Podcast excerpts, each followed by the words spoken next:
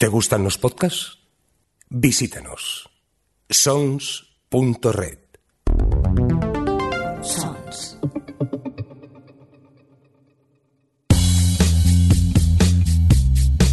Bienvenidos a O Televisión Podcast, el podcast de la cultura audiovisual.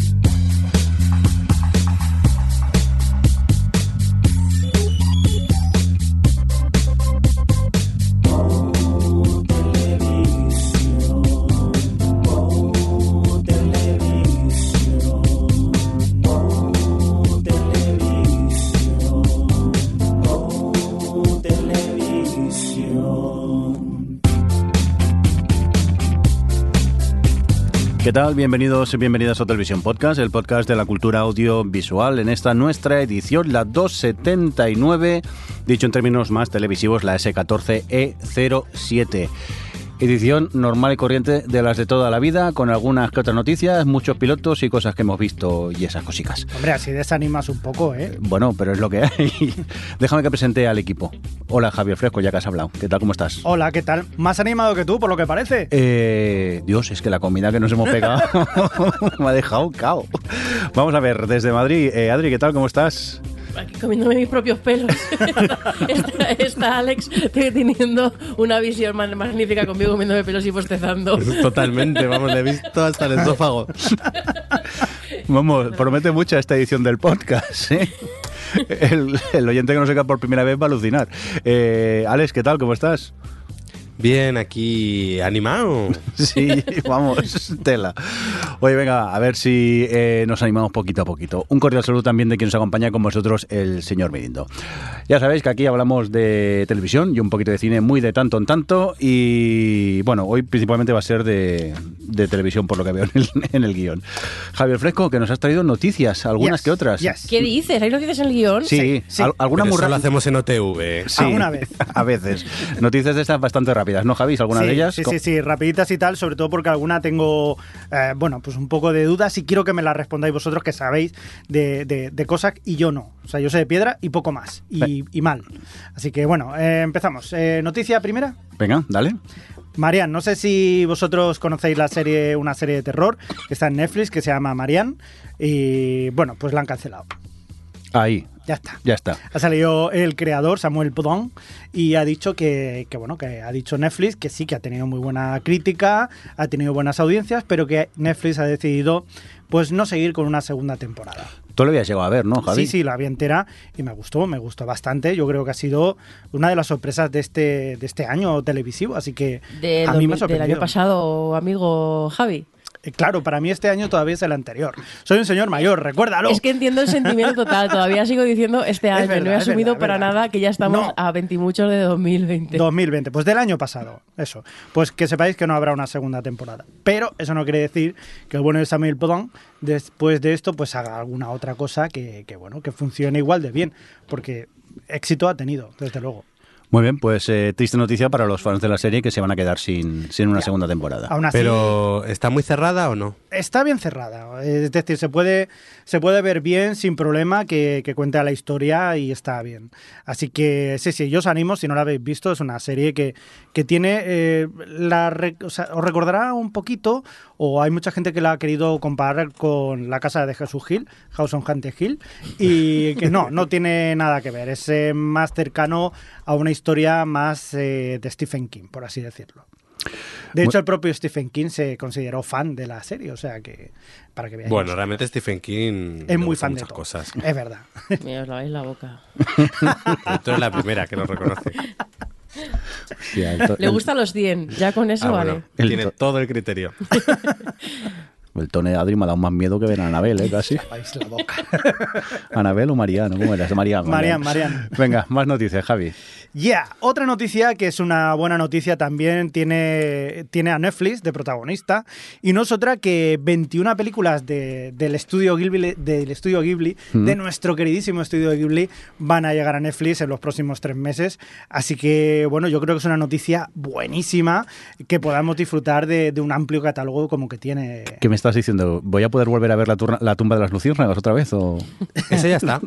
Esa ya está. Sí. Y además es solo para verla una vez. Sí, sí, una. Y ya está. Una y no más, Santo Tomás. Una y no más. Si queréis os digo los títulos que aparecerán en febrero sí. del 2020. Empezarán con El castillo en el cielo, Mi vecino Totoro, que está recomendadísima, Kiki, entregas a domicilio, Recuerdos del ayer, Porco Rosso, Puedo escuchar el mar y Cuentos de Terramar. Esa sería durante el primer mes las películas que se podrán ver. Realmente todas muy recomendables, excepto Cuentos de Terramar, que me pareció un poco... Bueno, rollete. Pero es entretenida. Dentro de lo que hay también se puede... A ver, no... Pero el resto... Sí, sí. El 1 de marzo de 2020 ya se podrán ver Nausicaä del Valle del Viento, La princesa Mononoke, está, ay, vamos. Lo mejor. Mis vecinos Los Yamada, que fue de las primeras que hicieron también, El viaje de Chihiro, también buenísima, El regreso del gato, que esta no la he visto, Arriete y el mundo de los diminutos y El cuento de la princesa Kaguya. Que tal, El regreso del gato es el spin-off. Sí, el spin-off de... Yo la vi y es entretenidilla, pero bueno, es un poco chorradita. ¿El regreso del gato es el spin-off de qué? De la peli de la niña y el niño. Esa, de Secretos del Corazón. En la que hay un gato, una especie de figura que es un gato. Sí. Pues es el spin-off del gato. Ah, vale. Hay gatetes, quiero decir, ya es un 5. Eso pero... ya te gana. Solamente con eso ya te gana mucho. Y bueno, luego el 1 de abril ya la última tanda que tenemos, en la que vendrán La guerra de los mapaches, que eran los Pompoco, ¿no? No, sí. Los Pompoco. Susurros del corazón. El increíble Castillo Vagabundo. ¿Ambulante? Castillo Ambulante, sí. Claro, yo estaba viendo de... Es el Castillo Ambulante. El increíble Castillo Vagabundo. Vagabundo, sí. Pero bueno, que en original es La puta, pero bueno, eso es otra cosa. La puta Castillo... No, ese es el Castillo en el cielo. Castillo en el cielo. Ese... La puta Castillo en el cielo y Castillo Ambulante, que es otra. Que es de las últimas. De las últimas, sí. Las más recientes, vamos. Bueno, recientes. Sí, joder. Sí. Espera, que estoy viendo la cabeza de Javi dándole vueltas aquí pensando en directo. La de Castillo Ambulante es la que está la llama esta que habla, que no me acuerdo cómo se llama. Sí, es la de la niña que se convierte en anciana. Calcifer. Claro que está... Exacto. Y la puta Castillo en el cielo es la de... Es una de las primeras. De las primeras, la del... Pues la del Castillo en el cielo, ¿sabes? Sí, en el cielo, tal cual, como queda. Bueno, pues también está El secreto de la sirenita, La colina de las amapolas. Querías decir Ponio. ¿Pero dónde has sacado estos títulos? Pero en serio, a ver. ¿Pero qué es esto de La colina de las amapolas? Ponía en el acantilado y te has dicho La sirenita. El secreto de la sirenita. Oye, ¿qué es lo que pone aquí, tío? Me flipa. Revisa tus fuentes. Sí, pero ¿dónde has sacado eso, Javi?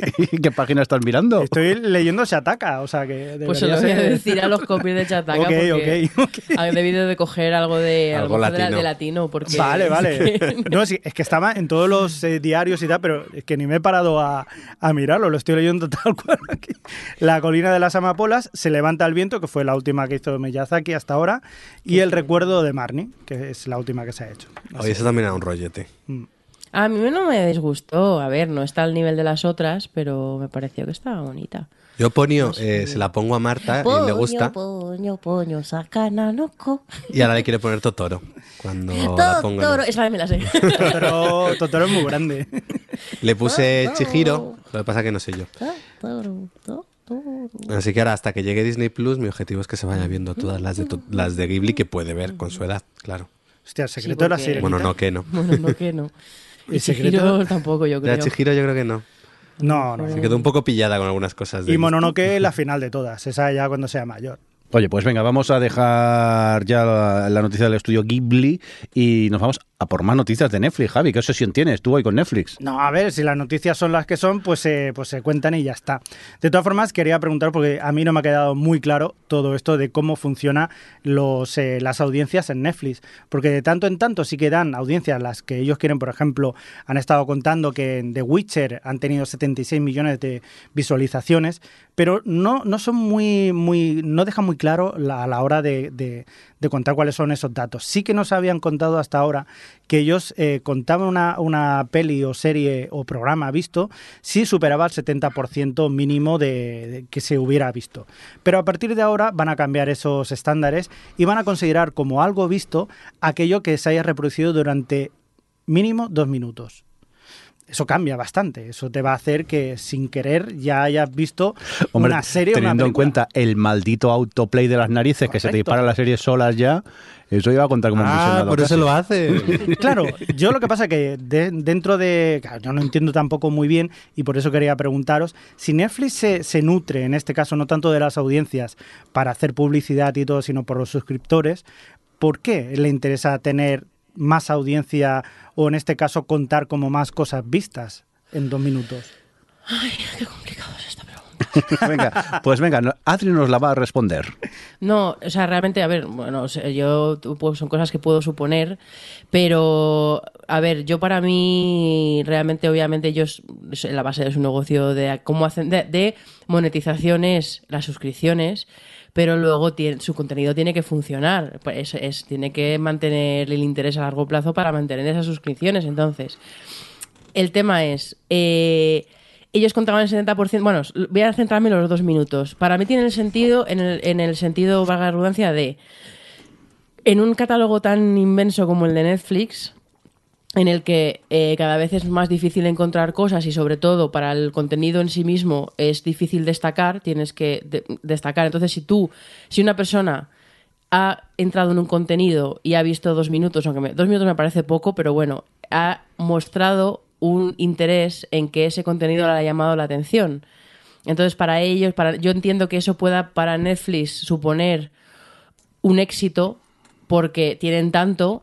Y además no pueden dedicar marketing ni publicidad ni tal a destacar todas las cosas que tienen que destacar por sí mismas y por sus algoritmos de recomendación.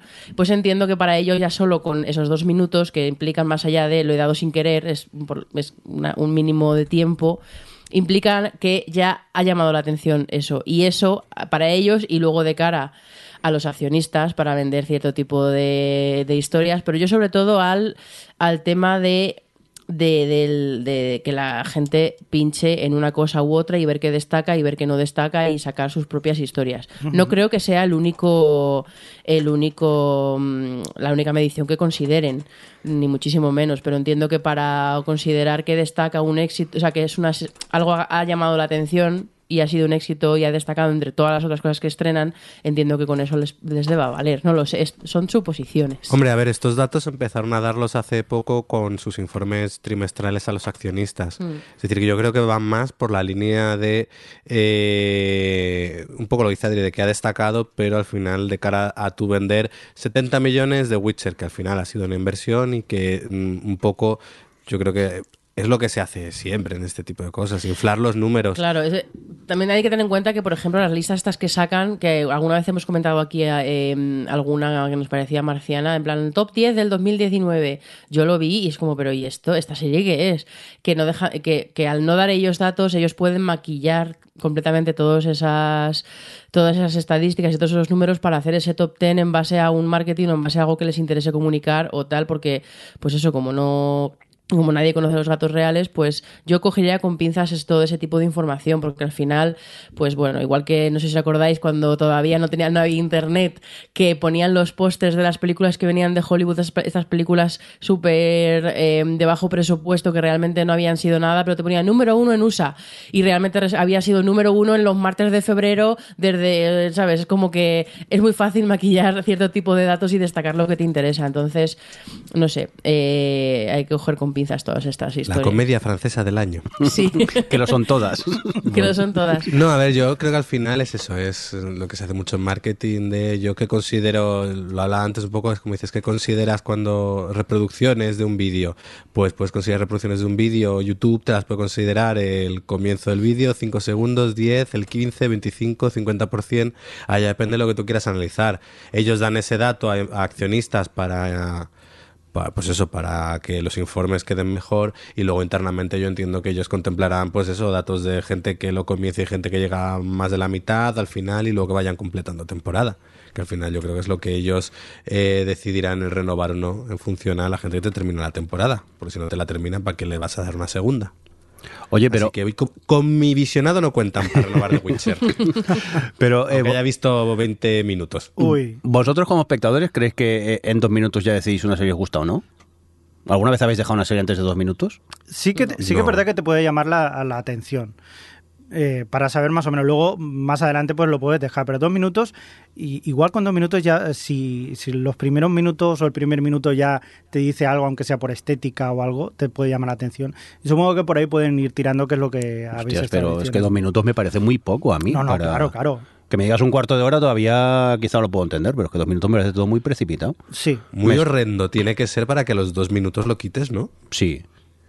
Es más, es que 2 minutos es, que por error estoy viendo algo que no me interesa, casi que no... Bueno, no sé. Quizás lo que decís, está más orientado a los accionistas para decir, oye, mira cuántos visionados tiene esta serie, que realmente no los tiene.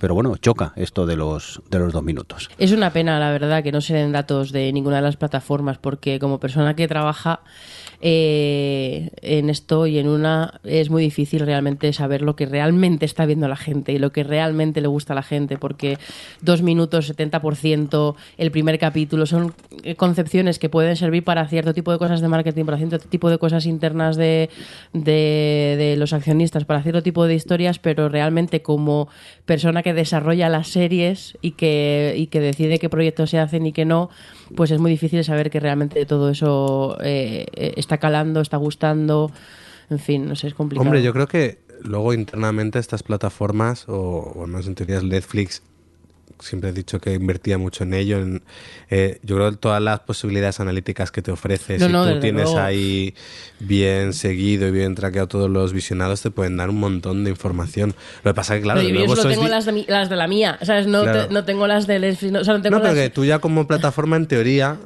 podrías afinar mucho en la fórmula del éxito, en teoría. En mucha teoría. Claro. Pero oye, hay muchísima información. Al final, el saber tú hasta dónde te llega la gente, dónde la gente abandona, dónde la gente para un capítulo, hasta qué capítulo la gente empieza a perder el interés. Todo eso al final te ayudaría a construir, en teoría, una serie medianamente perfecta. Pero mira, Netflix cada vez está atinando menos últimamente. Netflix en ese sentido yo creo que tiene más ventaja sobre el resto, porque lleva ya más años haciendo contenido y tienen un catálogo lo suficientemente vasto como para poder comparar todos esos datos internos que tienen y poder valorar qué contenidos tienen más fuerza con respecto a otras. Yo por eso no creo que no estén atinando más, o sea, no valoro si están atinando más o menos, pero sí que es cierto que me da la sensación de que Netflix está yendo a un perfil muy concreto, está yendo mucho a gente joven, está potenciando lo que les debe de funcionar, porque la gente joven, si se engancha con contenido, pues va a tope, y se nota que están huyendo un poco de cosas más serias y adultas. ¿No tienes esa sensación?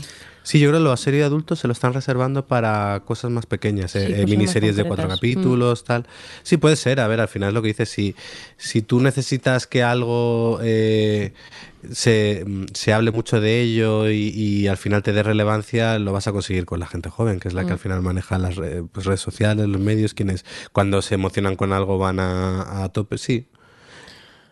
Bueno, veremos cómo va. Siempre estamos con esto de cómo estaremos con toda esta situación dentro de, yo qué sé, 3 años, que no hace falta más. Ya, es que ahora, aunque no lo hemos puesto en el guión, salía el otro día que adelantaba Disney Plus una semana el lanzamiento en España, que va a costar €6,99 al mes y con una opción de €69 al año.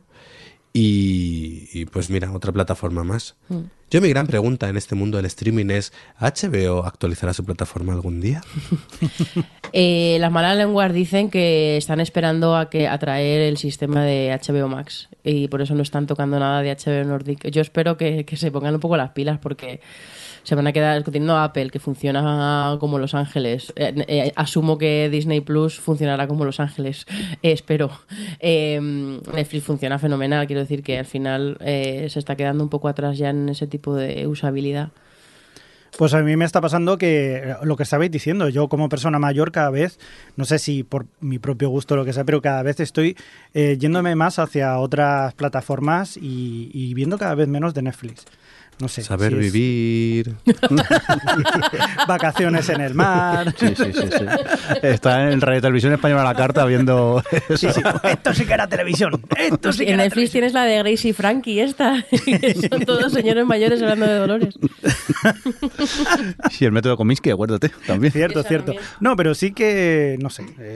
Yo últimamente estoy yéndome hacia otras plataformas, quizás encontrándome algo más interesante para mí. Eso no quiere decir que no sea bueno para otra gente, obviamente. pues yo no, voy variando. Es que me da igual, porque es que ahora encuentro cosas en todas las plataformas. Sí, es claro. Cuestión de, mira, pues hoy me voy a Netflix, mañana estoy en HBO y el otro día estoy en Amazon. Si es que últimamente hay demasiadas series para el poco tiempo que tenemos. Y comedias malas las hacen todos. Hombre, espérate que te voy a hablar ahora de unas yo aquí, que he visto yo en Netflix. Venga, vámonos a los pilotos tos.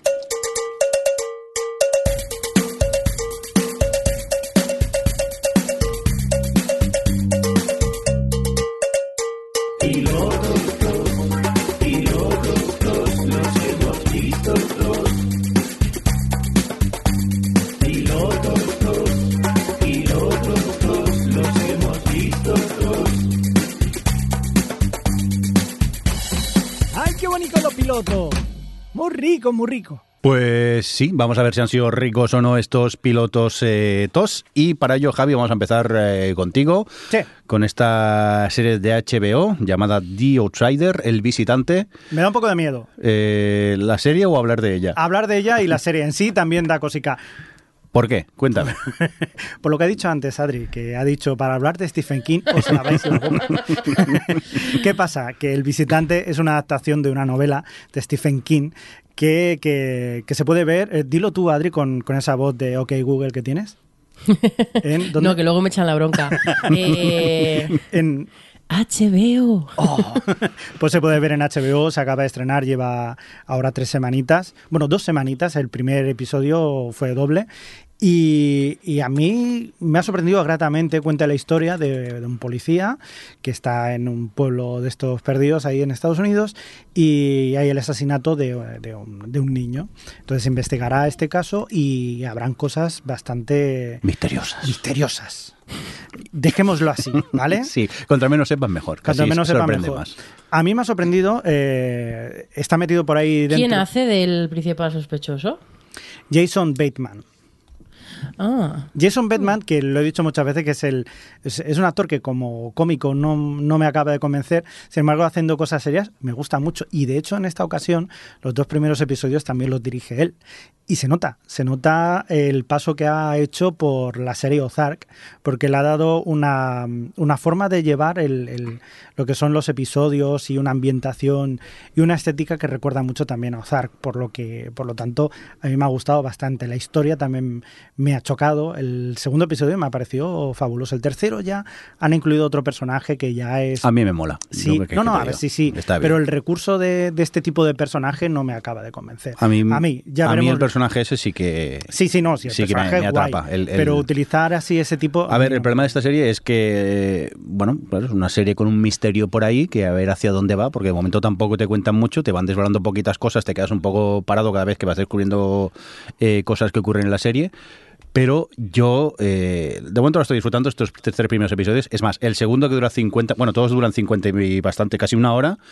Y el 2º se acabó. Y dije, no puede ser. Digo, pero como ya han pasado 50 minutos, sí. El 2º te pasa volando. Y de momento estoy enganchado y con ganas de que haya un próximo episodio, a ver qué es lo que me van a contar. Eso totalmente, porque te van llevando, además... No sé si te ha pasado, que a mí me recordaba un episodio de Expediente X, pero bueno, ¿sabes? Entre Expediente X y... Claro, es que True si pones serie policíaca con misterios así, pues no deja de ser un Expediente X si nos ponemos así, pero yo tampoco lo compararía tanto a Expediente X. Un aire. A mí lo que me da miedo, que al ser una serie de no sea que se entere Adri, a veces empiezan muy bien estos misterios, sí, y luego los finales son un poco pluf, sí, y es lo que me da un poco de miedo. Mira, con eso no te lo voy a rebatir. Pero pues algo tiene, sí, es eso. Pero he de decir que de momento estos 3 episodios muy bien, volando los 3 episodios y que pasan volando. Hombre, vamos a hablar de más cosas. Hace unos días, perdón que estoy buscando por WhatsApp, me manda un mensaje un amigo y oyente del programa, Fran, al que mandamos un saludo, y dice: hola, ¿sabes que Tim Kring tiene una nueva serie? Treadstone. ¿Os puede servir para OTV y para recuperar la entradilla de Tim Kring Kring? Pues no se hable más. Pues venga, Fran, para ti. Tim Kring Kring Kring, Tim Kring Kring Kring, no me tomes el pelín, lin, lin.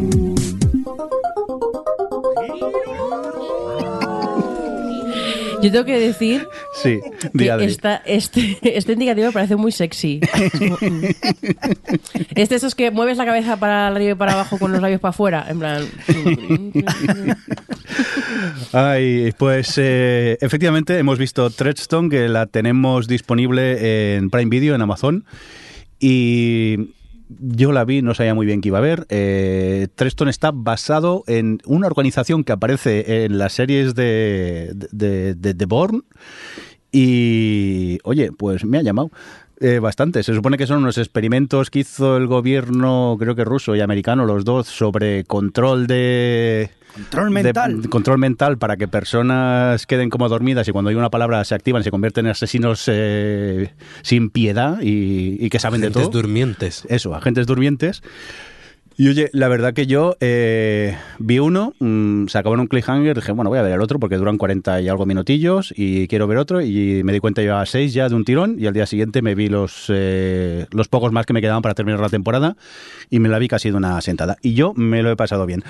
Si sabemos lo que vamos a ver, que no deja de ser una serie de acción con hostias, explosiones y persecuciones, que está bastante bien rodada, los capítulos son amenos y ya está. Tampoco esperéis una profundidad aquí, una barbaridad de serie, pero como entretenimiento de serie de acción a mí me funciona muy, muy bien. Tú, Javi, me miras mal. Pues no, a mí no me ha funcionado. Yo sé que soy el target de este tipo de series y a mí no me ha convencido. Quizás porque estoy un poco saturado de gente que da patadas y vuela por los aires y son súper guays y súper listos y súper de todo. Aparte que ya todo esto lo hemos estado viendo en series o películas como 007... Como... Sí, no, si no aporta nada nuevo en el mundo de las series de acción. O series como Nikita, que en su momento también vimos, o las propias de Jason Bourne. Es decir, si te gusta este tipo de películas, sin duda disfrutarás de la serie, pero claro, para mí es reiteración de lo que se ha visto y no me aporta nada nuevo. Entretiene, no te digo yo que no te entretiene. Claro, es que tampoco busco nada más. A mí me entretiene, tiene unos finales de capítulos que te dan muchas ganas de seguir viendo más episodios. Encima a Amazon Prime Now, que ahora te da 3 segundos para respirar y ya te has saltado al siguiente capítulo, y ahí te digo, yo enganchadísimo con ella, esta Treadstone. Pero bueno, que Javi me pone cara de... No, a ver, si la seguiré viendo por eso, porque es entretenida, pero no es aquella que cuando la pongas digas, ostras, tengo que acabar de ver Treadstone. Eso ya dependerá de cada uno, claro. Es entretenida. Pues yo me enganché, a ella. Vale. Venga, vamos a por otra serie. En este caso, Alex, nos vas a hablar de este estreno de Netflix, Drácula. Bueno, esta serie es de BBC, en colaboración Netflix-BBC, y se estrenó a comienzos del 2020. Son una miniserie de 3 capítulos de hora y media, así cortitos y ligeritos. Y bueno, es una reinvención por parte de Steve Moffat y el otro con el que hizo Sherlock, es que no me acuerdo el nombre del otro showrunner. Y a ver... Es curiosa la reinvención que hace un poco de la historia, que además yo no la empecé a ver pensando al revés, que era bastante fiel a lo que iba a contar y no le da una vuelta a Drácula, a lo que solemos ver. Además lo hace un poco también con un homenaje a ese Drácula de las películas de los 60, 70. Uh-huh. Bueno, tiene cosas curiosas. Hay un personaje muy, muy potente, como es el de la monja, un poco que le planta frente. Está bien llevada, consigue el primer capítulo... Son 3 capítulos y un poco cada uno es como una especie de historia dentro de lo general. Y el primero y segundo están bastante bien y el tercero es en el que a la serie se le va. Y es un desastre. Pero el primero y el segundo están bien. Y se pueden ver... solos. Pues a mí me ha pasado igual que a ti, Alex. No tenía, porque sí que había visto el tráiler, que igual el tráiler ya me hubiera contado como 2 minutos de haberla visto, y efectivamente, pues al final la acabas viendo. Y estoy de acuerdo contigo, los 2 primeros es interesante, sobre todo por ese personaje también, que es la monja, que también me parece muy bien. Lo que es el Drácula en sí, tenía sensaciones encontradas. Por una parte sí que me gustaba, pero por otra me daba un poco de cosita, no me acaba de convencer del todo. Pero la historia, pues bueno, es lo que habíamos visto hasta ahora, esa química que había entre el Drácula y la monja estaba muy bien, pero el tercer capítulo, como dices tú, Alex, se les va la flapa muchísimo. Y ahí Y ahí ya sí que ya digo, el final no me ha gustado el último capítulo. Es una pena, porque yo creo que se podía haber dado más y esperaba, sobre todo porque esperaba mucho más de Moffat y de Gatiss. Bueno, al menos os gustaron dos. Que es que yo vi el primero y no voy a seguir. Es que no conseguí conectar con la serie y me aburrí mucho. Y encima es que hora y media se me hizo eterno el episodio. Y es que no me atrapó para nada lo que me contaban, me interesaba lo más mínimo y al final he optado por no continuar. Y si encima me decís que el segundo bien, pero que el tercero no, pues yo aquí me planto en Drácula que tenéis en Netflix. A ver, es un poco circo, eso hay que reconocerlo. Yo creo que la vi porque a mí la novela de Drácula me encanta y entonces me parecía interesante ver lo que hacían con ella, un poco cómo le dan la vuelta a todo el personaje de Jonathan Harker. Tenía cosas así, momentos gore de terror que me resultaban me gustaba cómo estaban plasmados, algunas ideas, pues eso, que cogían y que le daban la vuelta que me parecían muy chulas. Lo que pasa es eso que no lo saben llevar hasta el final. Pero vamos, que yo ya iba avisado, de hecho todo el mundo, la gente que la vio porque Netflix la estrenó creo que el 4 de enero y la gente que la vio a ritmo de emisión de BBC, ya todo el mundo lo decía.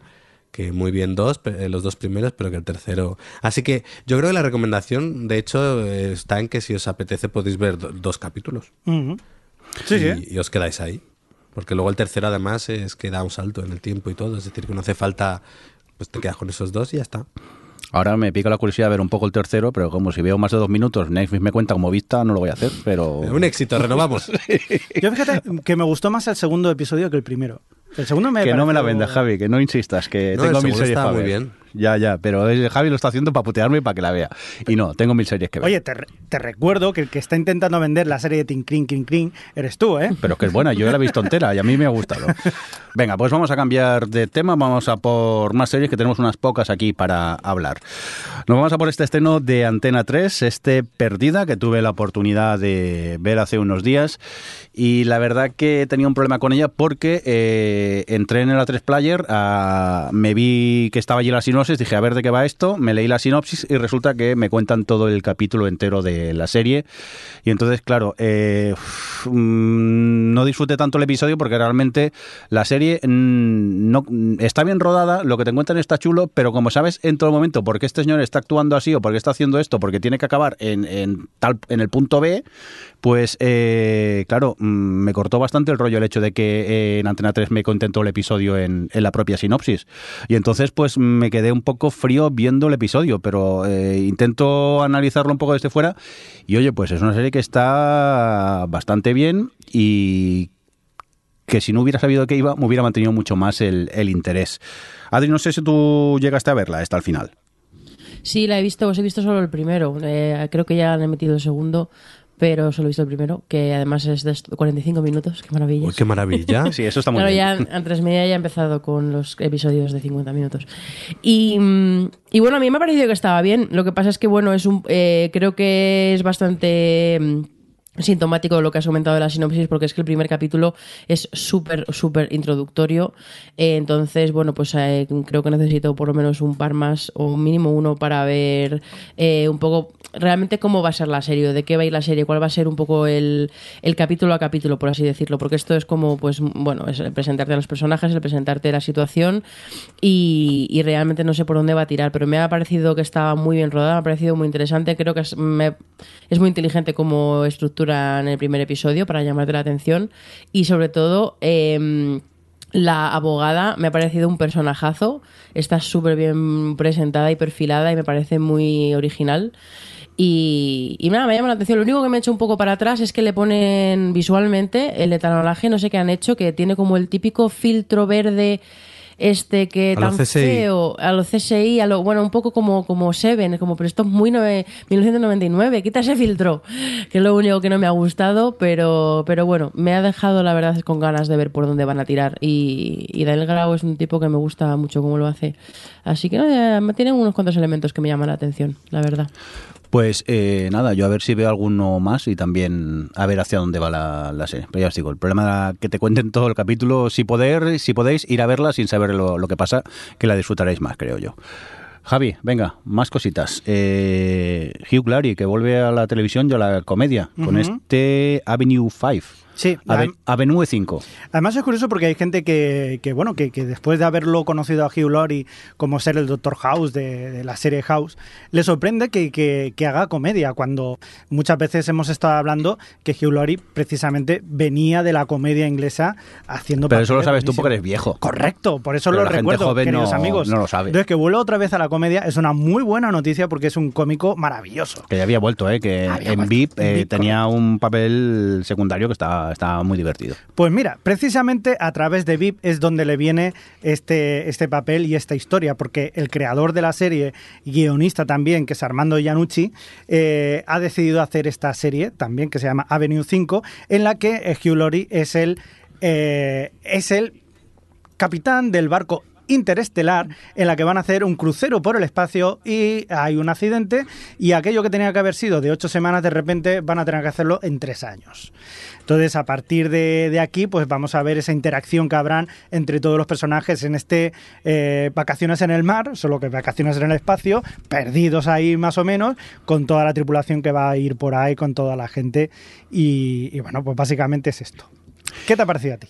A ver, por lo poco que ves en el primer episodio, porque encima es de 25 minutos me parece, no sé si llega a los 30, bien, me deja con ganas de ver más, y lo importante que al ser una comedia me reí con ella. No me reí durante todo el rato, pero sí que tiene un par de escenas en la que alguna que otra carcajada sueltas, y yo creo que a medida que te vayas haciendo con los personajes será una comedia bastante chula.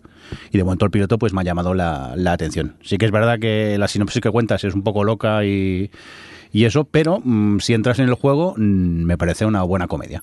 Y hay algunos personajes que pueden dar bastante juego, o sea que habrá que seguir. Los otros no tanto. Por ejemplo, el dueño de lo que es la compañía, el Judd, es que aquí bastante... Tenemos un problema. Ya. ¿Por qué? Porque a mí, creo que es Josh Gad, se llama el actor que lo interpreta. Hace mucho este tipo de personaje y a mí me hace mucha gracia ese tipo de personaje. Claro, reconozco que es un personaje muy odioso. Claro. Y de hecho está hecho para que tú lo puedas odiar. Lo que pasa es que hace cosas que teóricamente tienen que hacer gracia y a mí, al ser ese tipo de personaje, no me acaba de hacer gracia. Supongo que más adelante pues se irá viendo a ver cómo evoluciona y tal. Pero luego hay otro, como por ejemplo, hay uno que es el Relaciones Públicas, que además estaba en Silicon Valley, que sí. Ya de por sí el personaje en Silicon Valley me hacía mucha gracia y aquí es un tío totalmente descerebrado que dice lo que le da la gana. Con lo que eso sí que también puede dar bastante juego. Total, que ya iremos viendo, ¿no, Mirindo? Sí, porque acaban de estrenar el primer episodio. El primer episodio esta semana, el lunes pasado creo que se estrenó en HBO, y van a estar disponibles semanalmente. O sea que si vamos viendo más ya os contaremos a ver qué nos parece. Oye, vamos a continuar con más cosas. Dejarme a mí que os hable de Medical Police, una comedia que me encontré por Netflix, que me conoce muy bien a mi Netflix y me recomienda cosas buenas, o no, como en este caso. Y os cuento un poco de qué va esto de Medical Police. Yo no sé si recordáis otra comedia llamada Children's Hospital, por vuestro silencio. Sí. Porque la hablaste tú, yo creo, en algún podcast. Sí. Pues esto es un spin-off de esta comedia de Children's Hospital. Es más, en el primer episodio aparecen todos los personajes como si fuera un capítulo normal de Children's Hospital, hasta que dos de sus protagonistas tienen que irse a buscar un virus muy peligroso que se está esparciendo, a encontrar algo relacionado con el virus, y a partir de aquí se convierten ellos dos en Medical Police. Es más de lo mismo, es lo que nos encontramos en Children's Hospital, que era el hacer una serie sobre hospitales en plan serio, como si te lo estuvieras creyendo, pero todo lo que ocurre es una payasada. Pues aquí es lo mismo, pero en este caso pasamos del mundo de los hospitales al mundo de las series de policías y sobre todo tipo en plan CSI de investigación. Si entras en este tipo de humor, es una serie que está muy bien. Lo que pasa que reconozco que es un tipo de humor complicado y que también puede llegar a cansar mucho, porque es el humor ese que te tomas en serio cosas pero acabas haciendo muchas tonterías, es un humor muy tonto y entonces puede ser un humor que llega a cansar. Yo de momento me he visto 2 episodios, la he dosificado bastante y entre uno y el otro pues todavía sigue haciéndome gracia. Si me viera un maratón supongo que acabaría aborreciendo un poco esta Medical Police. Pero bueno, son episodios súper cortos de 22 minutos que la tenéis disponible en Netflix, y si vais sabiendo el tipo de serie que es y si os gusta este tipo de humor, pues se le puede echar un vistazo. Javi, miras como sí, pero ¿a qué no, vas a ver? No, es que me ha llamado la atención porque creía que era la típica, pero seria, de... Sí. Pues si me dices una comedia... está rodada como si fuera serio, lo que pasa es que luego todo lo que ocurre es muy absurdo, todo es muy loco. Vaya, entonces es el contraste este de lo serio y lo cómico. Oye, vamos a seguir con más series de Netflix, correcto, y encima comedias. Alex, cuéntanos, El vecino. El vecino es una adaptación de es una serie española, adaptación de un cómic que protagonizada por Kim Gutiérrez, que nos cuenta un poco como un tipo normal y corriente, de repente consigue poderes de superhéroes y todo queda un poco en una comedia costumbrista, bastante simpática y que funciona dentro de lo que busca. Lo que pasa es que yo vi el primero y parte del segundo, me estaba haciendo gracia. Lo que pasa es que la estaba viendo con Carlos, que no le estaba haciendo absolutamente nada de gracia. No le encajaba mucho ese humor y la verdad que luego ya no he continuado viéndola. Así que no sé qué tal evoluciona. A mí al principio, al menos lo que es la presentación, a ver, Kim Gutiérrez hace lo mismo que el mismo personaje que hace siempre, pero como me hace gracia. Y los secundarios, pues tenían ahí su puntillo, pero no sé luego qué tal va evolucionando. ¿Vosotros que habéis seguido? ¿Qué os ha parecido? Yo lo he visto entera, Javi. Creo que tú... ¿Cuántos has visto? Yo es que tengo un problema con Kim Gutiérrez y no. ¿Pero personal o algo? No. Es igual que antes estaba diciendo con Jason Bateman, que hay gente que me funciona muy bien para hacer cosas serias y comedia, ¿no? A mí Kim Gutiérrez para hacer cosas serias me parece un actorazo. Sin embargo, cuando se mete a hacer algo de comedia no me convence. Y luego también que empecé a verla, digo, pero si esto es súper López, pero de barrio, ¿no? Como, sí, pero o sea, no. Es lo mismo. O sea, me cambias ahí... Clara Lago, que se ha convertido en la novia de los graciosos. También podía ser el gran héroe americano, pero en un barrio de Madrid, si nos ponemos así, que es un superhéroe torpe que le dan unos poderes que no sabe manejar. Nada nuevo. Yo te digo una cosa, esperaba más de ti, Nacho Vigalondo. Pero, oye, pues a mí me ha gustado. ¿Qué quieres que te diga? Es entretenido, divertido. Hay un capítulo en que lloraba de la risa con uno de los secundarios, con el que está estudiando las oposiciones. Y... ¿En serio? Sí. Jo, me parece el actor más flojo de todos. Es muy mal actor, sí, ¿verdad? Sí. Pero hay un capítulo en el que me reí mucho con algo que ocurre que no os contaré. Y, a ver, es una comedia bastante básica, pero a mí me parece entretenida y divertida en algún que otro momento. O sea que a mí sí que me gustó el vecino. Adri, ¿tú llegaste a verla o no? Sí, yo he visto como, no sé por qué le iré, por el 6 o el 7, he visto bastantes. Y a mí, pues bueno, me ha dejado un poco igual. Aclarar que, aunque Netflix obviamente ha abrazado el nombre de Vigalondo, realmente Vigalondo ha dirigido, pero no ha sido showrunner, ni ha escrito, ni... O sea, como que no es una cosa muy proyecto suyo, simplemente por aclarar, porque yo también tenía esta concepción y me sacaron de mi error. Pero bueno, eso, me ha parecido simpatiquilla. Lo que pasa es que tengo un problema y es que muchos del reparto de los actores secundarios me parece que están muy, muy flojitos y me sacan mucho. Y creo que, bueno, pues que algunos chistes aterrizan y me hacen gracia, otros no tanto y pues eso, es simpática. No, me esperaba quizás a lo mejor que me gustara más, que me riera más con ella. Pero yo soy Tim Gutiérrez, la verdad, me hace mucha gracia él haciendo siempre hace lo mismo, pero es que me hace mucha gracia medio papanatas, ¿no? De perdedorcillo, pero con corazón, tiene, no sé, me parece que está, y ella, Clara Lago, me parece que esos personajes de borde también lo hace muy bien, entonces bueno, pues los dos están en el papel que mejor les sienta.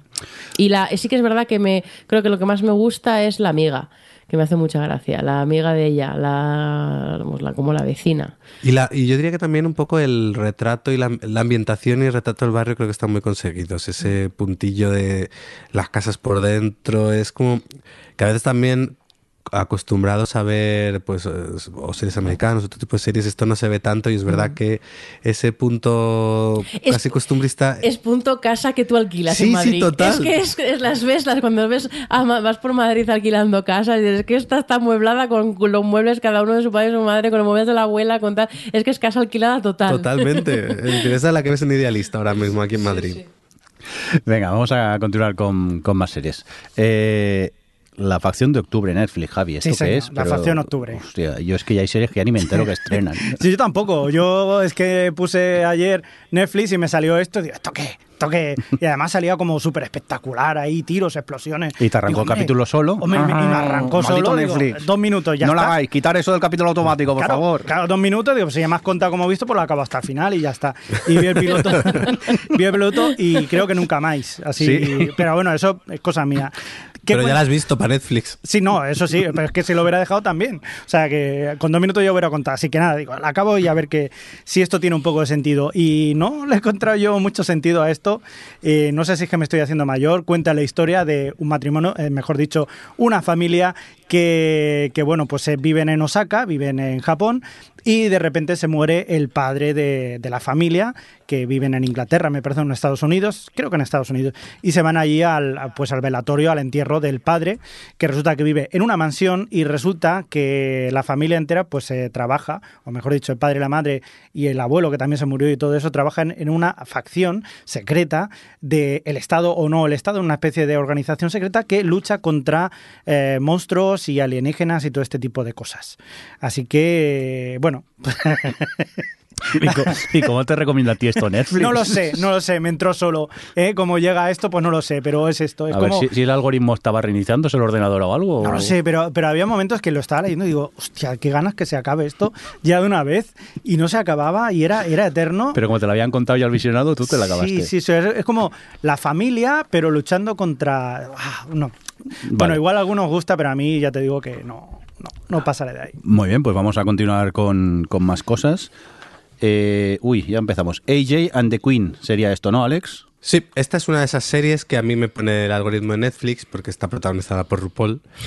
Y obviamente, pues, cuando me he visto todas las temporadas del reality de RuPaul Drag Race, pues tenía que aparecerme esto. Y pues bueno, a ver, hace tiempo que no había una serie tan mala. Pero mala en el sentido...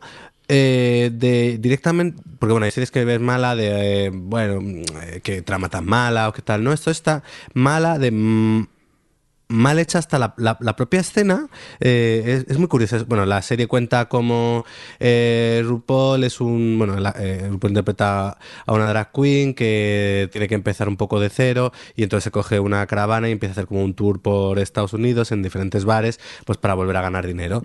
Y al empezar eso, pues se cruza con una niña que está un poco como abandonada, y entonces se va con ella, y es pues la típica historia de niña así mala y desarraigada que va con RuPaul, que es una drag queen, y el uno aprenden del otro. En teoría es eso, y dices, bueno, pues esto bien contado, así con un poquito de corazón y tal, pues bueno, un guilty pleasure de estos, un placer culpable. Pero es que la serie está muy mal hecha. Tiene un problema muy grande, y es que tiene una falta de ritmo horrorosa, pero ya no digo falta de ritmo en que la serie sea lenta, sino en la propia escena. Es muy curioso porque los chistes que sobre papel podrían funcionar más o menos, no funcionan porque... están contados muy lentos. Es como si yo voy a hacer el chiste, tú tienes que hacer la réplica, y pasan segundos entre chiste y réplica, entonces nada funciona, nada termina de enganchar todo. Ves la intención de lo que hay, pero no funciona nada en ningún momento. Entonces es una pena de serie, porque que no es mala. Pero no es de esta de malilla o bueno, es mala pero es entretenida. Es que es mala.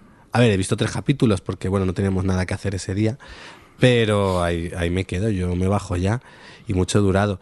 Así que no la recomiendo, incluso si eres fan de RuPaul. A ver, lo único que tiene es que al menos ves a RuPaul moverse, porque en RuPaul nunca le ves, en su reality siempre está así como muy quieto de jurado, pero aquí le ves bailar y ves que sí sabe, pues, oye, lo que es ser drag queen, obviamente, pero vamos, como serie, nada, ha sido... Que a ver, yo cuando la puse dije, esto tiene pinta de ser horroroso, pero oye, excedió mis expectativas para mal. Pues vaya, dejamos ahí este AJ and the Queen y vamos a por The Circle. ¿Esto qué es, Adri? Que ni conozco tampoco. Pues The Circle es un reality, competición de Netflix. Bueno, realmente el formato original es británico. No sé de qué cadena. Creo que es Channel 4, me parece. Channel 4, bueno. Esta es la versión, la que yo he visto es la versión americana, que es la que ha puesto Netflix.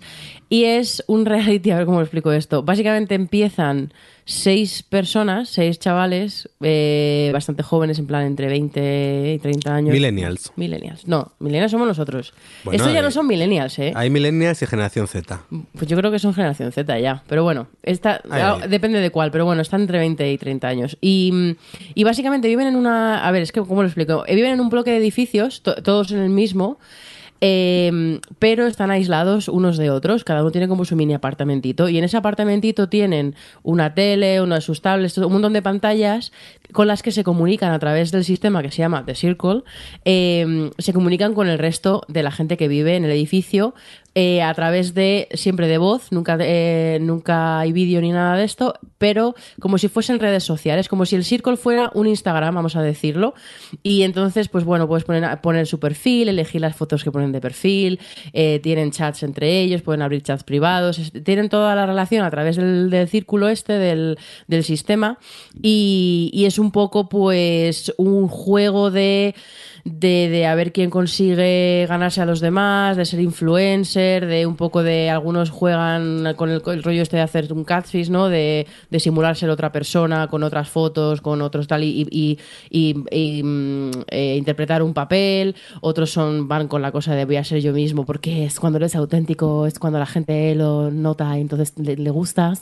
Entonces cada uno tiene ahí como su tesis que van a probar dentro del círculo. Y bueno, pues eso, la dinámica es ir interactuando entre ellos y cada cierto tiempo pues les obligan a echar entre todos a votar, y entonces echan a uno, como cualquier otro reality de estos de convivencia, pero que en este caso no es convivencia, es convivencia pero por las redes sociales. Claro, vendría a ser un gran hermano, pero en el que cada uno está en su habitación y solo se comunican a través de esta especie como de Alexa, porque es como se comunican por voz y tienen que decir todos los mensajes en voz. Y nada, y eso, yo empecé a verlo, los primeros 10 minutos estaba absolutamente horrorizada, en plan...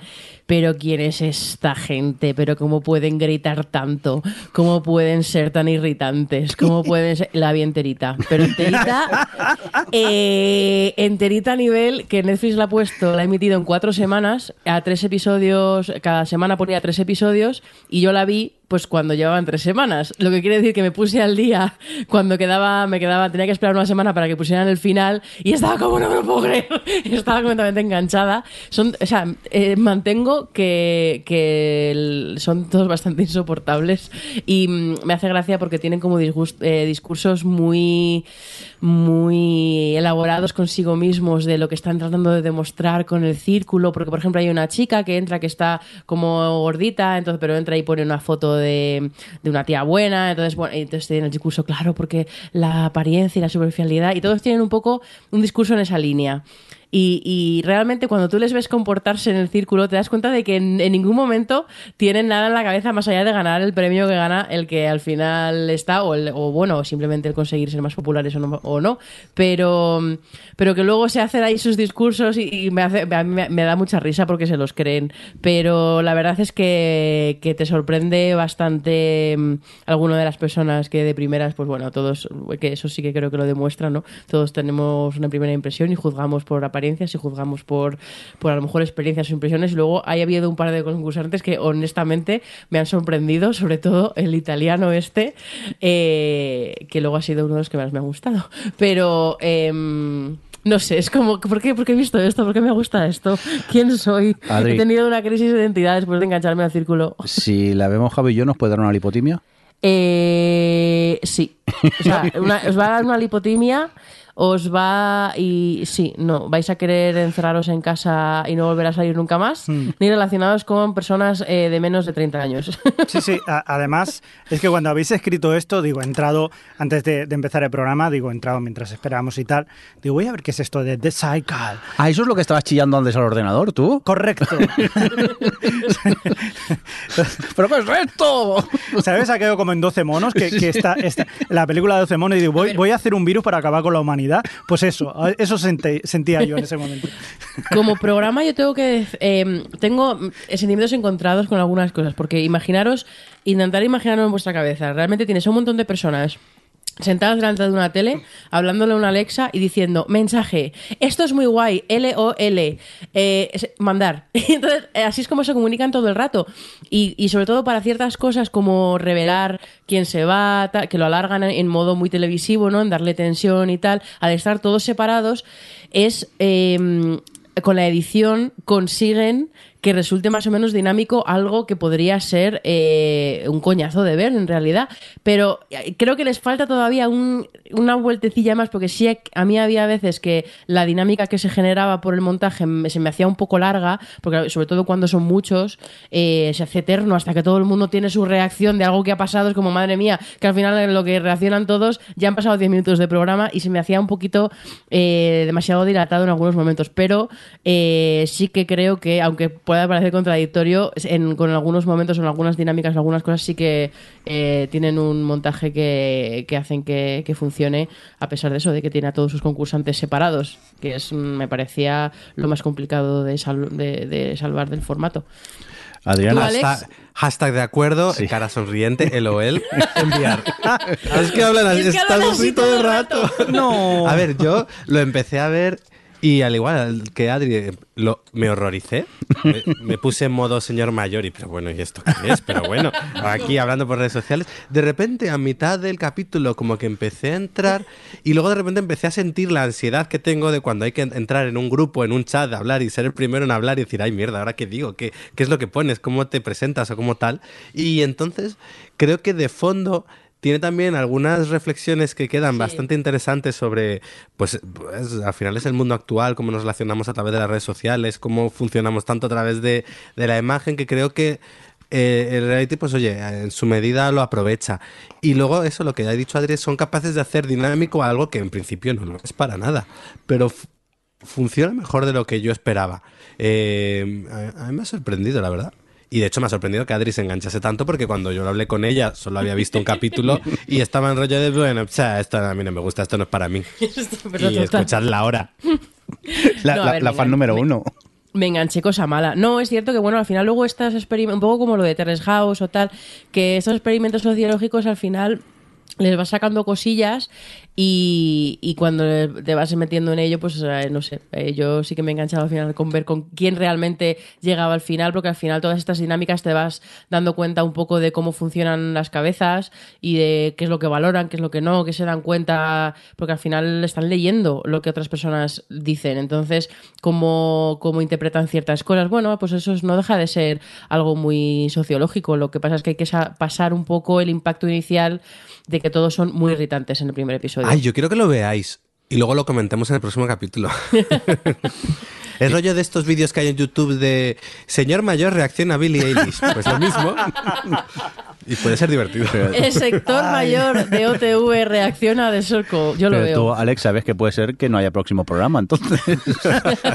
Que nos dé un patatús aquí y ya no volvamos. A ver, yo creo que a Jordi le va a enganchar. Porque a ver, Jordi, si ve Terrace House, claro. Claro, tendrá el impacto inicial, pero es que esto es el anti-Javi. Yo quiero que lo vea porque es el anti-Javi. O sea, bueno, no son adolescentes, pero bueno, son gente joven, irritante. Hablando con expresiones. Sí, con expresiones. Y con hashtags. Creía que éramos amigos. Bueno, es lo de los hashtags. Es todo. Yo creía que éramos amigos. ¿Qué es esto? ¿Qué está pasando? Vale, venga, lo voy a ver. Bueno, vamos a por más cosas mientras reflexionamos sobre esto. Si lo veis, luego nos podéis decir a nosotros algo para ver. No, que nos ponen a ver héroes. No. Venga, vamos a por cosas que hemos visto y queremos bla, bla, bla. Cosas que hemos visto y queremos destacar. Cosas que hemos visto y queremos destacar. Cosas que hemos visto y queremos destacar. Cosas que hemos visto y queremos destacar. Pues nada, en cosas que hemos visto y queremos destacar tenemos alguna que otra cosita que comentar, pero... que empezamos con Servan, pues habrá que poner esto. Shyamalan. Shyamalan. ¡Ya voy, hostia! Ay, never get sold. Bueno, pues Adri y Alex, vosotros que habéis sido los valientes que creo que habéis acabado esta primera temporada de Servan, ¿qué nos contáis de ella al final? Pues mira, yo bueno. La habría metido ahora mismo en mi top 10. ¿En serio? En su momento cuando lo hicimos aún no había terminado la serie, pero creo que vista ahora... bueno, además de que tiene segunda temporada, porque la cosa se ha quedado ahí interesante, aunque podría también ser un final de serie, ese final. Me valdría también... bueno... El hoy. Todo el capítulo final. Los últimos tres han sido bastante hoyoyeros. Bueno, yo tengo que hablar de, creo que es el penúltimo capítulo. Yo creo que ha sido uno de los capítulos que peor lo he pasado viéndolo. Es horrible. Pero...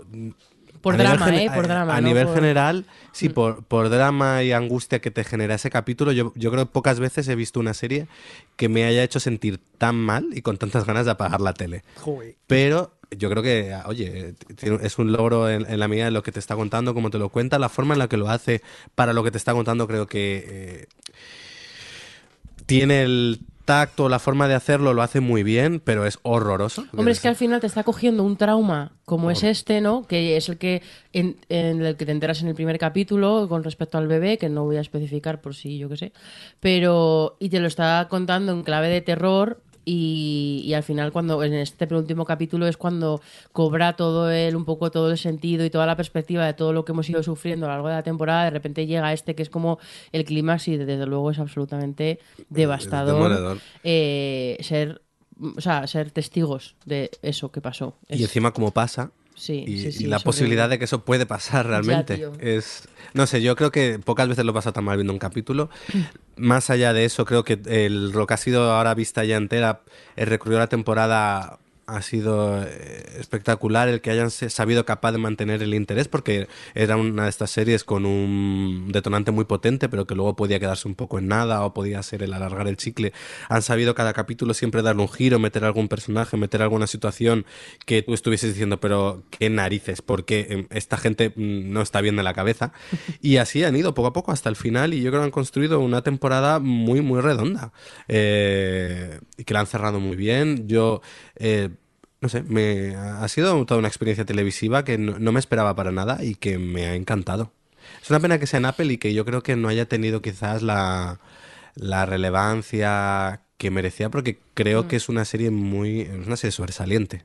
Sí, además yo he disfrutado mucho del verla semana a semana y comentarla y tener esa expectativa de ver qué va a pasar, sobre todo porque el misterio está en parte de la experiencia que le ha dado como más valor, porque yo me acuerdo cuando empecé a verla que es como, joder, estas series que me vería en binge watching, pero ahora lo agradezco el haber visto semana a semana, porque no sé, la experiencia ha sido, no quiero decir estimulante porque es que ha sido ha sido horripilante en algunos momentos, pero bueno, muy de acuerdo con Alex, al final han hecho una exploración ahí psicológica de sus personajes y del trauma muy súper interesante, y el final, bueno, claro, no vamos a comentar, pero también muy satisfactorio, la verdad. Sí. Oye, Adri, ya que estamos contigo, cuéntanos qué más has visto estos días que quieras destacar. Pues mira, acabé Mr. Robot, que la hablamos un poco... Y la disfrutemos mucho. La disfrutemos. La hablamos en el top del año porque tú la metiste, si no recuerdo mal. Sí. Y yo estaba por la mitad. Y me hace gracia porque me acuerdo que hablé en su momento en ese capítulo de cómo me estaba gustando la cuarta temporada y última, por cómo estaban hablando de las segundas oportunidades y deshacer los errores que cometemos y tal, y madre mía, estaba siendo completamente premonitoria, porque bueno, realmente todo esto es al final un poco lo que ha formado un poco el núcleo de los capítulos que me faltaban también. Pero me acuerdo que decías que a ti el final no habías conectado mucho con él. A mí tengo que decir que me ha flipado. Porque... Sí, a ver, si es que la mayoría de gente le flipó, ¿eh? Fui yo que en este caso no conecté. Es que, claro, no puedo explicar por qué bien y me da mucha rabia, porque es spoiler. Pero el capítulo penúltimo, en el que... Porque realmente la serie... O sea, ahí hay un giro, como un cierre, no sabría cómo llamarlo, en el antepenúltimo capítulo, que de repente pasa algo... Y el siguiente capítulo es uno de los capítulos que más descolocada ha estado yo con Mr. Robot, y mira que ha tenido capítulos de descoloque, porque acuérdate de aquel que era como una sitcom. Correcto. Que era como, madre mía, ¿qué estoy viendo? Pues este capítulo yo estaba súper desconcertada, porque no podía creer que Mr. Robot la serie estuviese haciendo eso. Y de repente llega el último, en el que ya todo obviamente tiene sentido y te das cuenta que vienes 4 temporadas con un personaje que realmente ha sido toda una exploración psicológica de su cabeza, de su trauma, de este desdoblamiento y tal, y lo que descubres sobre él y lo que eso significa para nosotros como personas, para cómo manejamos nuestros traumas, para cómo nos deconstruimos, para cómo nos protegemos en ciertas situaciones, cómo construimos nuestra identidad. Me parece que solo con ese detalle que se desvela en el último episodio y prácticamente casi al final, cómo pone en perspectiva todo lo que te ha estado contando la serie y la temporada, y cómo o sea, es que me parece que cobra un sentido existencialista maravilloso. Y para mí, pues es que le ha dado más 300.000 a la serie.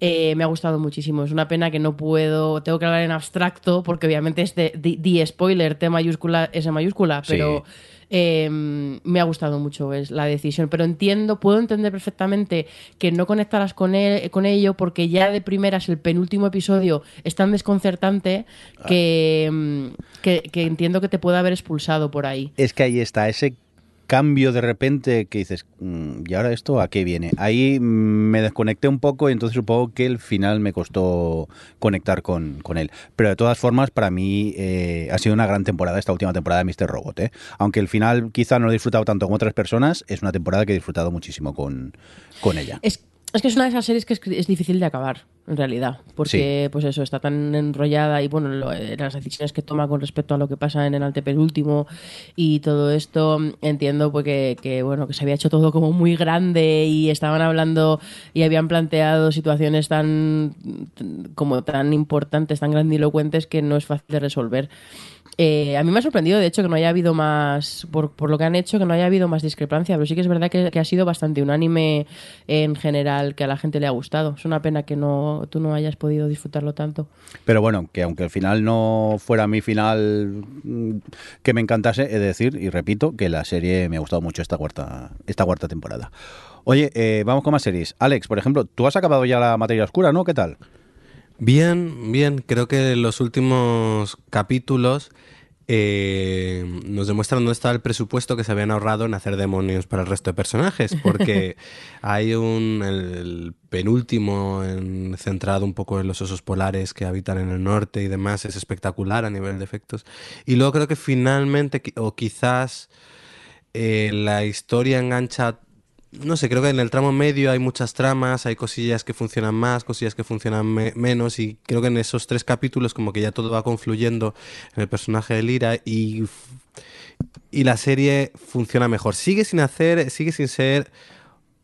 A ver, es que es decir esto realmente lo que yo esperaba que fuese, ya no es tanto lo que yo esperaba que fuese, sino que no me llega a funcionar del todo. Hay algo que no me encaja, no sé si es porque se me queda un poco fría, porque luego la pienso un poco...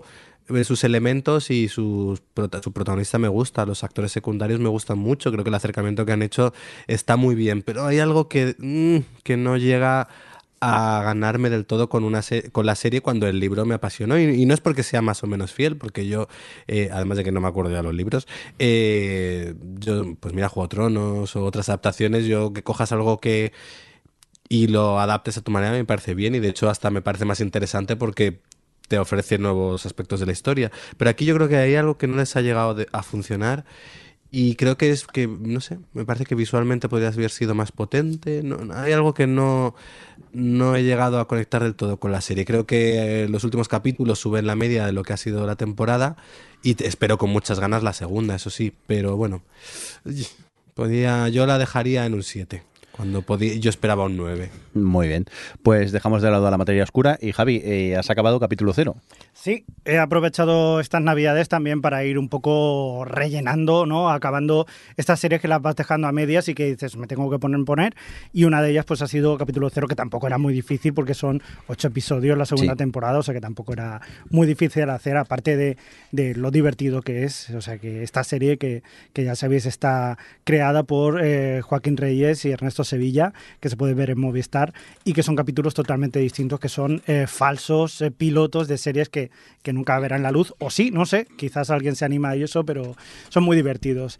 Yo de entre todos, pues ya sabéis, como os he dicho, todos son diferentes, todos tienen su gracia, tienen su historia, pero si, por ejemplo, llegáis a decir, mira, yo solo quiero ver uno o dos, yo recomiendo mucho el tercero y el cuarto de esta segunda temporada, que son uno que se llama, Terremoto. Sí, vale. El de las historias cruzadas. El de las historias cruzadas, sí. Correcto. Y el pez dorado, que es el siguiente, que cuenta un poco la historia de Nicolas Cage. Vale, ya sé cuál es. Vale. Y nada más. No os digo nada más.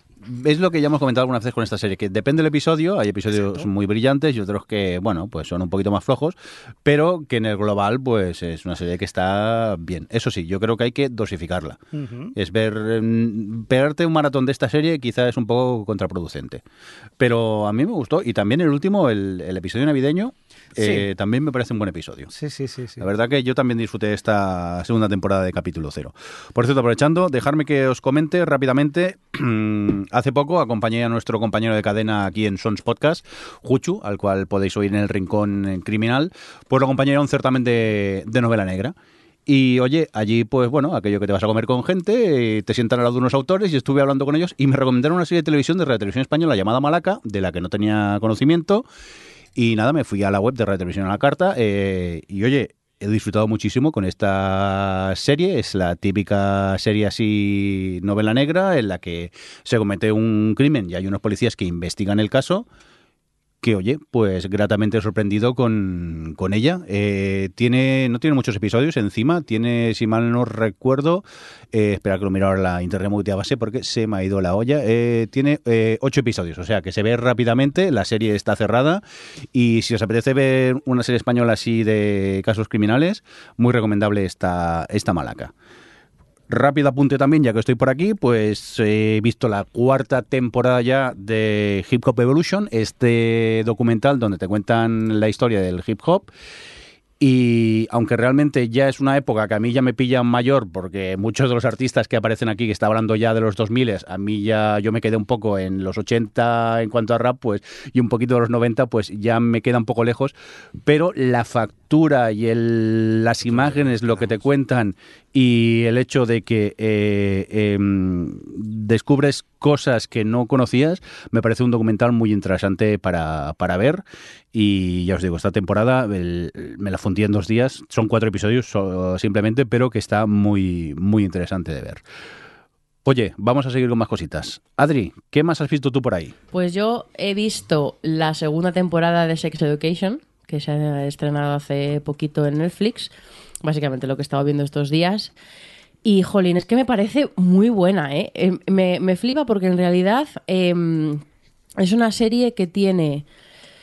un tono muy optimista, que podría parecer una serie simplemente simpática, tierna, ligera, pero realmente cómo combina ese tono que siempre se dé buen rollo, con realmente hablarte de cosas, todo el tema sexual, todos los problemas sexuales que tenemos, lo difícil que es crear una intimidad con una persona, todas las rayaduras mentales que tenemos en torno a las relaciones y al sexo en concreto.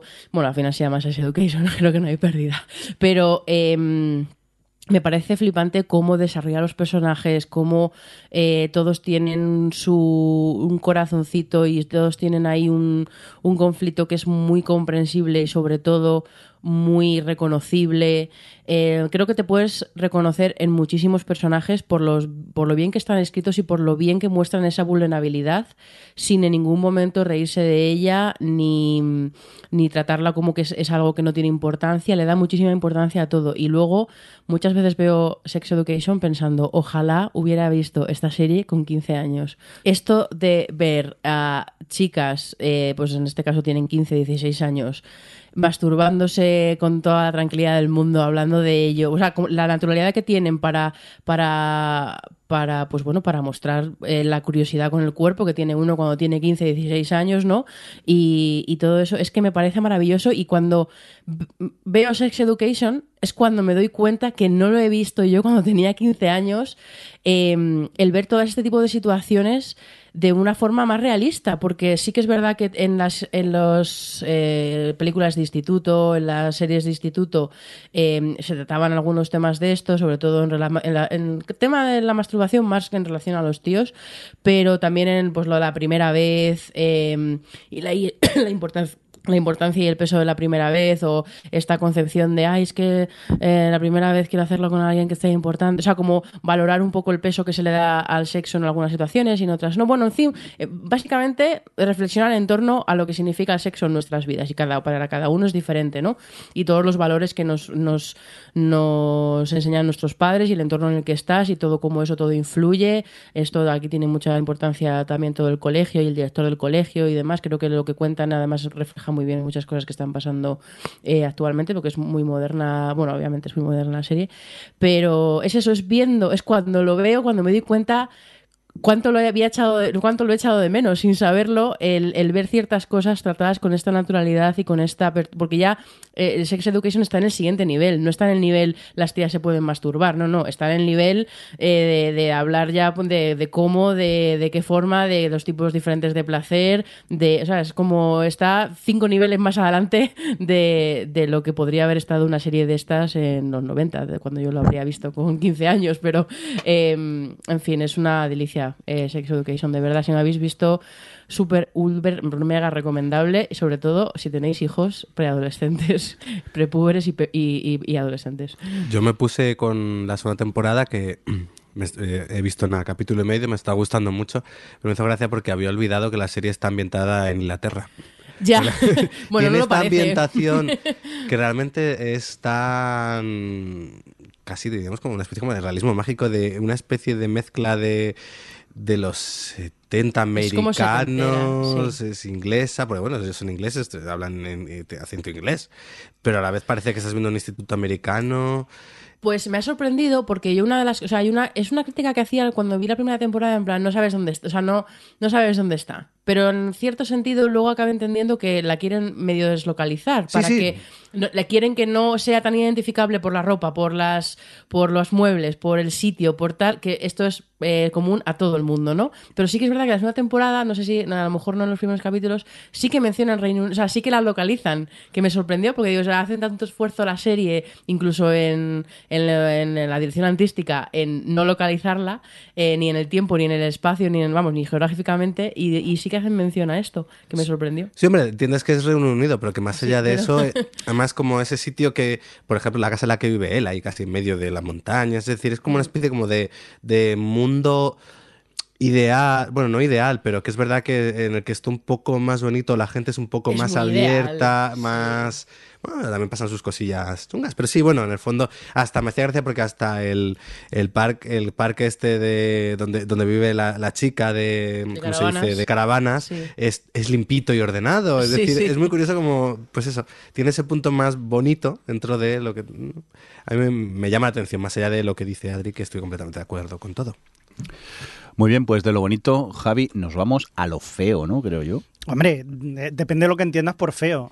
Sí, nos vamos a lo feo, Javi. No vayamos con eufemismo. No. Es feo lo que vemos. Es feo y es lo más... Sí. Iba a decir la palabra bizarro, pero yo creo que está sobreexplotada. Sí. Pequeño apunte. Simplemente en HBO hay una sección de series de Adult Swim, del canal Adult Swim, y hemos tenido oportunidad de ver un par, ¿no, Javi? Correcto. Cuéntanos. De hecho, hay una que tú me habías recomendado ya hacía tiempo y no podía llegar a verla porque, claro, mi inglés es bastante nutrio y nada. Y en esta vez pues lo han traído con subtítulos y tal. Sí, porque corrían por YouTube capítulos, pero era complicado de seguirla. Estamos hablando en primer lugar de Eric Andre Show, que yo definí como un accidente de tráfico, de eso que te encuentras con un accidente de tráfico, no quieres mirar, pero a veces se te va la vista. Yo te he hecho otra definición, no sé si estás de acuerdo, que sería como el hormiguero condensado en 10 minutos con Pablo Motos hasta las cejas de crack. Por ejemplo, podría ser otra definición. Porque no deja de ser una parodia de los late night americanos, pero es el anti-late, donde en el late night normalmente se le dora la píldora al invitado, se le trata bien, se le hace preguntas amables. Aquí se dedican a putear a los invitados. Bueno, más entre que mil cosas. Más que putear es, van a hacerle preguntas y no saben lo que van a contestar. Sí, no sabe el invitado, no sabe lo que va a pasar. O sea, verdaderamente es que en ningún momento sabes lo que te va a pasar en ningún capítulo. O sea, es que no sabes qué va a pasar. Son episodios de 10 minutos encima que pasan volando. Y si queréis ver algo muy loco en televisión, al menos darle un tiento al primer episodio, pero cuidado que engancha mucho The Eric Andre Show. Hay 3 temporadas, ¿no? Disponibles en HBO, creo que hay 3 temporadas. De 10, 12 episodios más cada temporada. Más o menos. Creo que de la serie se llegaron a hacer 5 temporadas. Ok. Pero vamos, que tenéis material para disfrutarla si llegáis a conectar con The Eric de André Show. Pero aparte, has visto algo más, ¿no, Javi? Sí, en esta selección que tienen de Adult Swim aquí en HBO, pues también me llamó la atención otra serie que también he empezado a ver y ha acabado bastante enganchadito, que es Your Pretty Face is Going to Hell. Tu cara bonita se va al infierno, chaval. Tu cara bonita se va al infierno. De cabeza efectivamente, al infierno. Como os podéis imaginar, es bastante cachondo el asunto. Cuenta la historia de un demonio del infierno que en su trabajo, su día a día, como si fuera una oficina, con su jefe que es Satán, que le mandan a hacer, pues eso, ir a captar almas y putear a gente y todo este tipo de cosas, solo que como demonio es bastante inepto, es tremendísimamente malo en el sentido de que es muy tonto y disfruta mucho con la ineptitud de este demonio que llega, hay momentos en que me llega a carcajear. O sea, de esta vi solo el primer episodio, no he tenido tiempo de ver más, pero hay una imagen que me revolvió el estómago de mala manera. Sí, digamos que es un humor bastante no lo veáis cenando, quizá. No, es un humor bastante bestia, pasado de vueltas, y bueno, son 10 minutitos también, con lo que pues el sufrimiento es leve. Que aparte también tienen Robot Chicken, que ¿correcto? Es una serie muy chula de Adult Swim, quizá posiblemente una de sus series más conocidas, y unas pocas más tienen por allí, o sea, que darle un vistazo en HBO, que podéis disfrutar de eso, de la animación y también de series, de todo tipo de series en Adult Swim. Por cierto, aprovecho ya que estoy yo por aquí. En Netflix, el documental este Don't Fuck With Cats, Hunting an Internet Killer, este documental de 3 episodios de un caso que empieza la sinopsis rápida para no contaros spoilers, porque contra menos sepáis, más os va a gustar y más os va a sorprender este documental. Aparece un vídeo subido a, imagino que a YouTube, de un hombre maltratando a unos gaticos y matándolos, y a partir de aquí gente que ve ese vídeo se horroriza y empiezan a investigar para intentar descubrir quién es esta persona anónima que está maltratando a animales. Este es el punto, la premisa básica de este documental. Y sin entrar en lo que cuentan, que es fascinante, a mí me ha gustado mucho. Es un documental de esos que encima te lo van narrando de una manera que cada vez quieres saber más lo que va a ocurrir. Ya luego tendríamos que quizá pensar si es lícito hacer los documentales así y no intentar hacer el documental como algo desde un punto de vista neutro. Aquí es un documental espectáculo lo que estás viendo, porque te enganchas de una manera, se acaban los capítulos, quieres ver más episodios. Lo que cuentan es una barbaridad. Yo es una historia que realmente no conocía y te quedas de piedra con lo que ocurre en ella, y es muy muy recomendable. Son 3 episodios, duran unos 50 minutos aproximadamente, y si empezáis yo creo que vais a quedar enganchados. Afortunadamente no se ve ningún tipo de violencia hacia los gatetes, que era lo que más miedo tenía yo, vale. Y no se ve nada. Te cuentan lo que ocurre en el vídeo, pero realmente no se ve nada, no hay nada explícito. Igualmente, aunque no veas nada, sufres solo de imaginar lo que puede estar ocurriendo en el vídeo, hay que avisarlo, pero es un documental que engancha mucho. Yo os recomiendo desde aquí este Don't Fuck With Cats, Hunting an Internet Killer. ¿Y qué más nos queda por aquí? Hombre, Adri, que te has ido al teatro, podríamos decir. Me he ido al teatro, sí. Resulta, bueno, a ver, el National Theatre Life, wow, es una cosa que hacen los ingleses con sus obras de teatro, que además ahora cumple el 10º aniversario, esto de que las retransmiten y se pueden ver en directo generalmente, pero las retransmiten por televisión. Y bueno, pues con esto del 10 aniversario han cogido algunas de las grabaciones que tienen de estos directos y las están poniendo por cines de todo el mundo, y dando a conocer un poco de qué va esto del National Theatre Live. ¿Por qué digo esto de dando a conocer? Porque, bueno, estuve y básicamente la primera media hora del evento es anuncios del National Theatre Live. Es como... Además que es básicamente lo que te cuentan es el programa que hay para los próximos meses. Entonces son como 7 obras, siempre la misma. Y ya había como un cachondeito en la sala porque eso, primero nos pusieron pues... una serie de flyers en los que ponían las obras, ¿no? Luego un mini documental sobre cómo funcionaba esto. Eso me pareció curioso porque te contaban cómo realmente ensayan mucho. No es simplemente que pongan las cámaras y graben la función y ya está, y eso es lo que emiten, sino que realmente ensayan mucho, cambian un poquito incluso la puesta en escena para esa emisión, o sea, para esa representación en concreto en la que va a haber cámaras, para que funcione bien con las cámaras, ensayan la realización para que las diferentes cámaras tengan sentido y lo hacen con el director de la obra para que, bueno, pues también obviamente te ponga su input artístico de cómo quiera, yo que sé, qué plano quiere que ponga en cada momento, ¿no? Hacer un poquito esa labor de realización y lo adaptan, lo ensayan mucho, o sea que no es simplemente que pongan 4 cámaras y lo emitan, sino que se hace como a conciencia. Y después del documentalillo este, de repente enlazamos un montón de reels de esto, de anuncios de las estas. Y hay un momento en el que parecía que se había acabado, porque además estábamos ya viendo la imagen de la cámara apuntando al teatro en el que se veía la gente que se estaba sentando, tal, del teatro donde se grabó. Y aparece la presentadora en plan, vamos a empezar, no sé qué, a ver Fleabag, porque Phoebe Waller-Bridge, y un poco presentando la obra y eso, pero mientras que terminan de prepararse, voy a contaros lo que va a haber. Y otra vez la tipa contándonos por lo menos 6ª vez cuáles eran las 6 obras, y ya la gente gritando en plan, sí, la de Andrew Scott, porque ya no las habíamos tomado de memoria. En fin, hay que tomarse la cachondeo porque estábamos hasta las narices de los anuncios. Pero bueno, eso ya lo he dicho, fui a ver Fleabag, porque si no sabéis, la serie está... que se ha llevado todos los Emmys del universo y premios con toda la ley, está basada en un monólogo, o bueno, One Woman Show lo llamaban, de ella, que pues es un monólogo de 1 hora y media o así, en la que ella te cuenta básicamente lo que cuenta en la primera temporada, pero obviamente diferente porque es más corto y es más una sucesión de anécdotas graciosas que va uniendo con la historia de la amiga como hilo conductor. Y bueno, pues eso, y con algunas cosas de pues juegos con la iluminación y con algunos sonidos y demás, pero es básicamente ella en una silla y ya está. Y hay algunas cosas que se reconocen de la serie, otras están un poco cambiadas, pero bueno, pues ella. Y la verdad es que me ha flipado, me gustó muchísimo, porque además tiene esta cosa...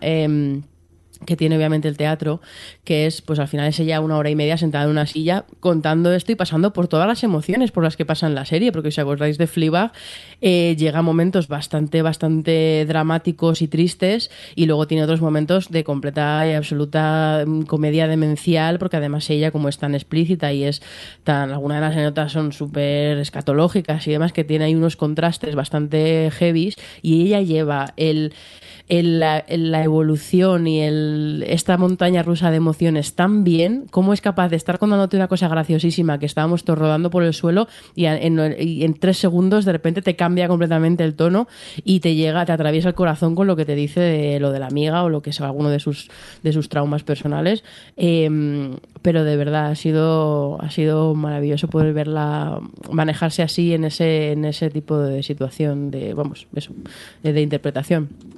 Y si no sé si van a seguir haciéndolo, sé que bueno, Madrid la pusieron en más sitios que en Madrid, creo, pero tuvo tanto éxito que han ampliado los pases, ese que a lo mejor, como esto no es que sea en directo, sino que, como decía, es por el aniversario y son grabaciones, pues a lo mejor tenéis suerte y todavía estáis a tiempo de buscar si hay alguna emisión cerca de vuestra casa.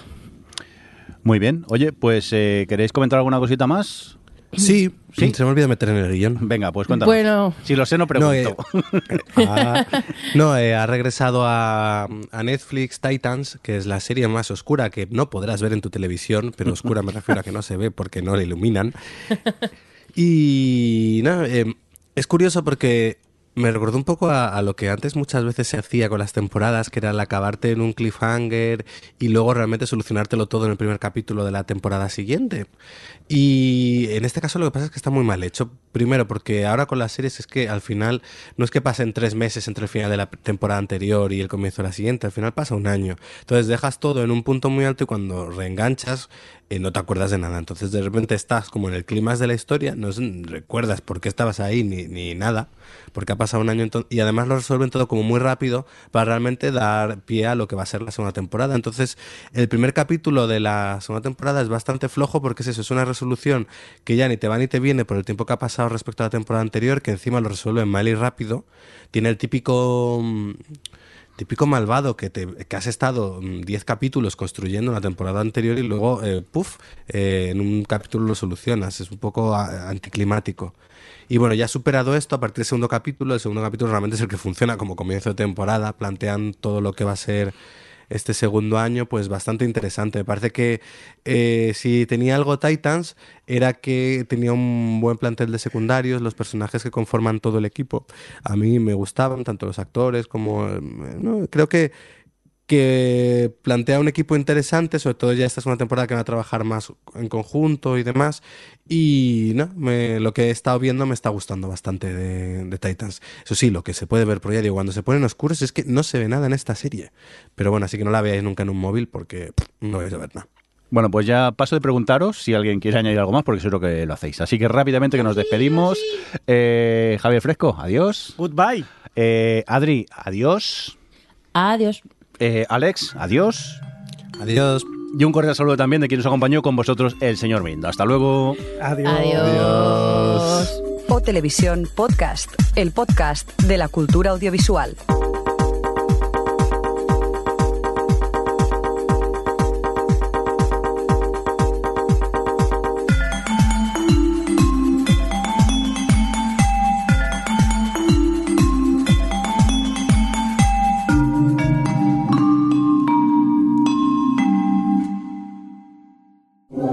Sons hay podcast para todo el mundo.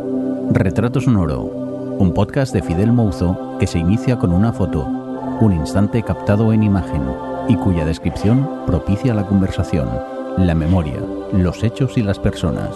Encuéntranos en sons.red/retrato sonoro.